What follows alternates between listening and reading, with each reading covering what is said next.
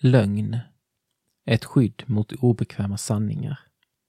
En artikel av Amanda Mattsson.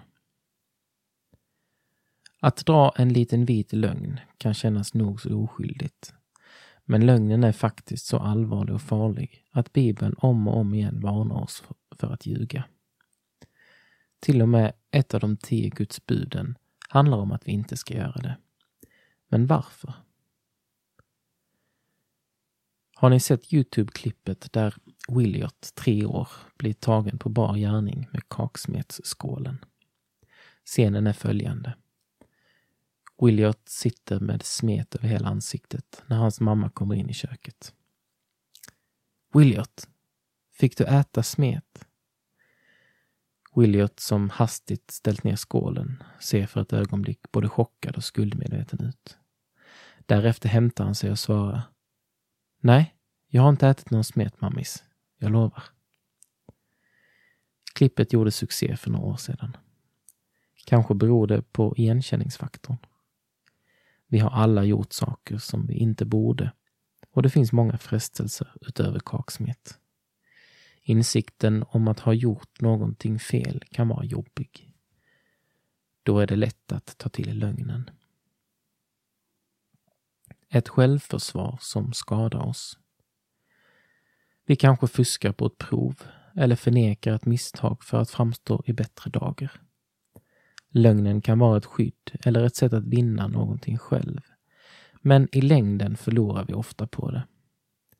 I Andra Moseboken tjugo, vers sexton står det att vi inte ska bära falskt vittnesbörd mot vår nästa. Lögnen skapar ett avstånd både till Gud, oss själva och våra medmänniskor. Jesus varnade för fariseernas och de skriftlärdas falskhet. De visade upp en vacker, prydlig utsida, men var fyllda av hyckleri och onda avsikter. Gud ser vad som finns under ytan. Det kan kännas skrämmande att vara ärlig inför honom, men Jesus har lovat att aldrig visa bort oss. Kommer vi till honom i uppriktighet, kan han arbeta med oss, förvandla oss och fylla oss med sitt goda. Guds sanning är bättre än våra lögner. Djupast sett ljuger vi kanske för att vi är rädda. Vi inser vår egen otillräcklighet och att vi felar mot Gud och mot andra.